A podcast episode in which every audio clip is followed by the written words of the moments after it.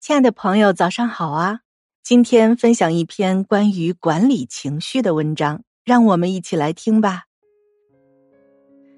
在网上有这样一个问题，说你认为最重要的能力是什么？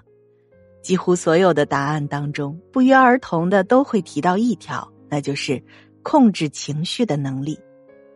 情绪和我们如影随形，懂得控制情绪的人。实际上就已经成功了一半儿真正有本事的人都不会做情绪的奴隶，而是做情绪的主人。遇事不急不躁，沉稳应对，做事踏实可靠，言行一致，这样的人才是生活的高手。在心理学当中有一个名词叫做“野马效应”。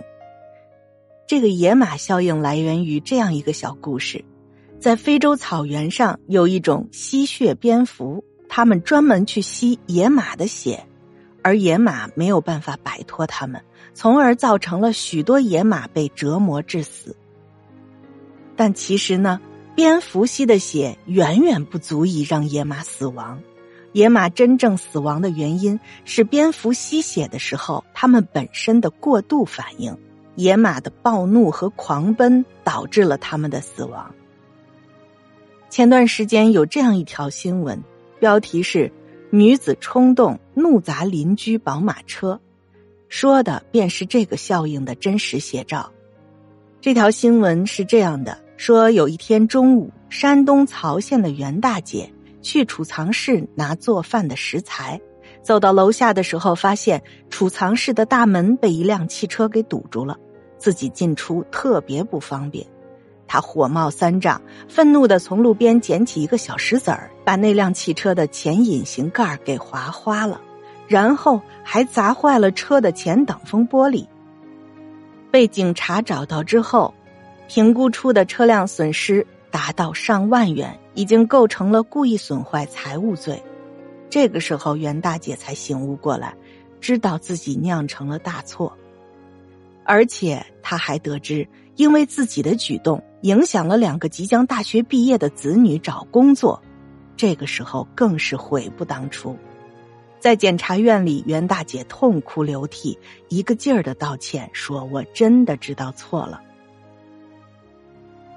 梁实秋曾经说：“血气沸腾之际。”理智不太清醒，言行容易余分，于人于己都不宜。一旦任由情绪泛滥，人就会沦落为情绪动物，失去理性思考的能力。在这种情况之下，人很有可能就会犯下很多后果难以估量的错误。自己的一时冲动，最终要用一世的悔恨来弥补。所以说。所有的坏情绪，最后买单的都是自己。还有一个关于国学大师季羡林的小趣事：季羡林先生和臧克家一起在饭馆里吃饭，有一个小男孩在旁边玩，不小心摔倒了，季羡林就把他给扶起来，但是孩子的母亲却认为是季羡林先生推倒了自己的孩子，便开始恶语相加。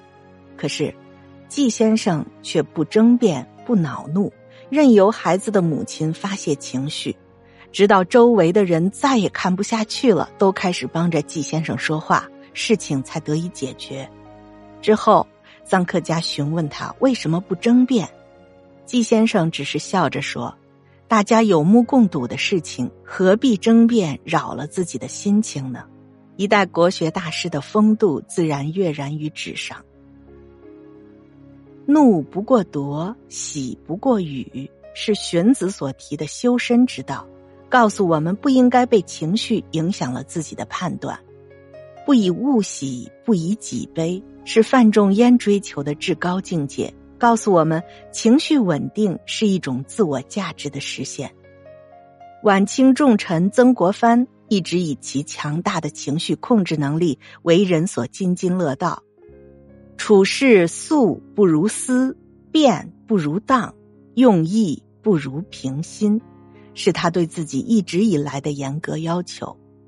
意思是说，处事的时候速度快不如思考之后再做，追求便捷不如恰当来的更妥善，刻意为之不如平常心更珍贵。